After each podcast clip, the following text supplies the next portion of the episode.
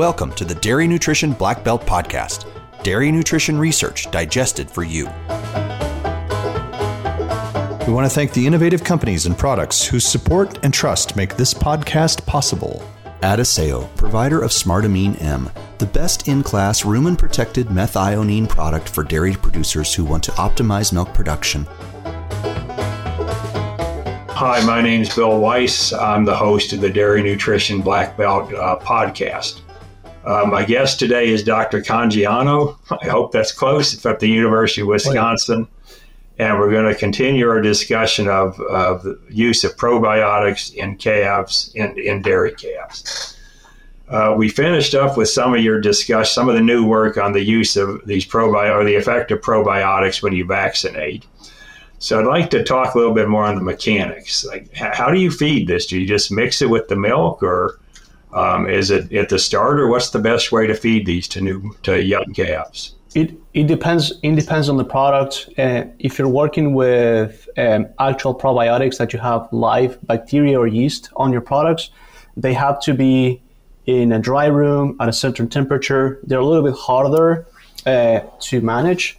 There's also the shelf life of these products is much shorter, and you need to ensure that they are not in a room that it's really high temperature during the summer, um, uh, and then during the winter that is in a room that can be like at room temperature, right? Um, so this is very important for the viability of the product since you're feeding something that is alive um, or microorganism, right?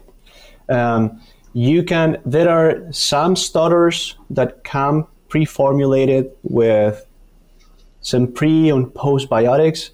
I'm not familiar if this, if there's in the market a product that has an actual live microorganisms on the starter or in the milk. In the milk is the same way, the same thing. There's some products that are pre-formulated with some of these uh, non-viable products, but with live live microorganisms, either yeast or actual bacteria, like you have to put it on the on the on the milk every single day.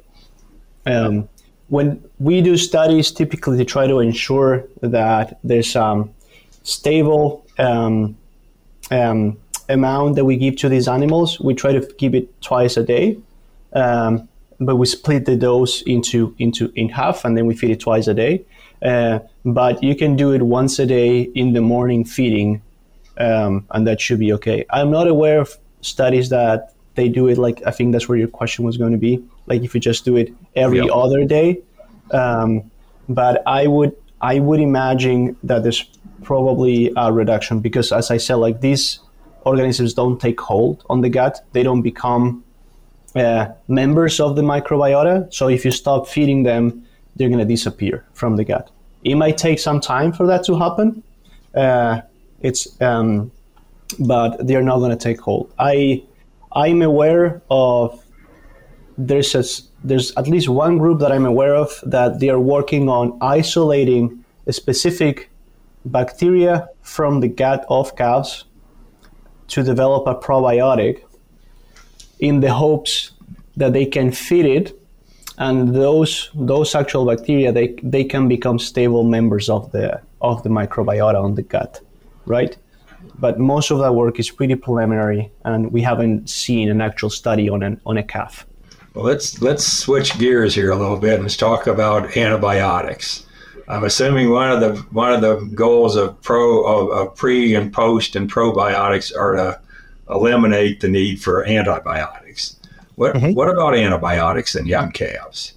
Yeah, yeah. So like I'll I'll make it I make a little intro comment here on the specific role of the of these microbes on the lower gut. In ruminants, we typically tend to focus on the rumen for good reasons, but the gut is also very important for overall development of the immune system of the animal. Uh, it's the largest immune compartment in the body uh, because of the anatomical structure, number of cells, uh, specialized compartments.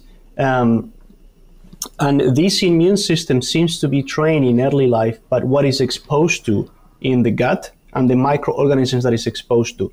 So this process of microbial colonization is really important in training and promoting proper immune development. So this is where these probiotics like um, come into play colostrum also has both antimicrobial components and prebiotic components on the colostrum that stimulate development of certain bacteria on the gut.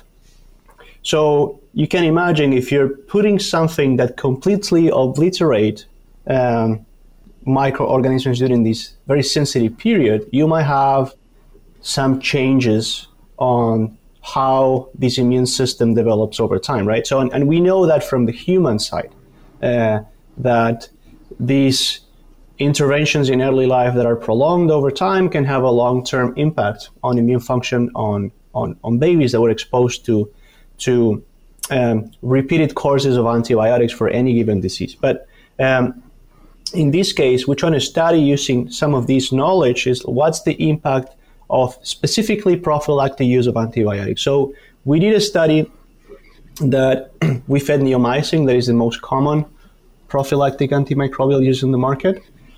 First, to see, okay, what's the actual effect that it has on incidence of disease? We only observe a small reduction um, on the second week of life of these animals on health, um, on diarrhea score, so the cons- fecal consistency. But these animals were still having diarrhea, regardless of the use of those products. We didn't observe any other benefits in terms of diarrhea. The animals were still uh, getting the same incidence, it was just lower scores. And then on the respiratory side, there was no benefit, and then the animals didn't grow better either. So then we say, okay, it seems that it's not very effective, at least on the conditions that we tested it. And it was on a veal commercial farm that we wanted in, intentionally to do there because there's lots of incidents of disease yeah. naturally. Um, and then we did with the same group, we had a subset that then we studied like more of like the basic mechanisms that are like were at play there. And then we saw there's a there's a reduction on the diversity of microorganisms that like live in that gut. So that reduces the stimulatory signals that typically promote development of the gut, right? Um, so we something that we do to measure like how that intestine is functioning and how well the barrier of this intestine is functioning is we, we can dose markers and then we measure them in blood. This, these are called markers of intestinal permeability. And then the cows were, the, were on the antibiotics, they would have the higher uh, permeability of that gut. Uh, and also, we saw some aberrant changes related to intestinal function, and we could even track uh, the systemic level some changes on adipose tissue metabolic function. And we were not very surprised because it matches some of the responses that I've been seeing in other animal models.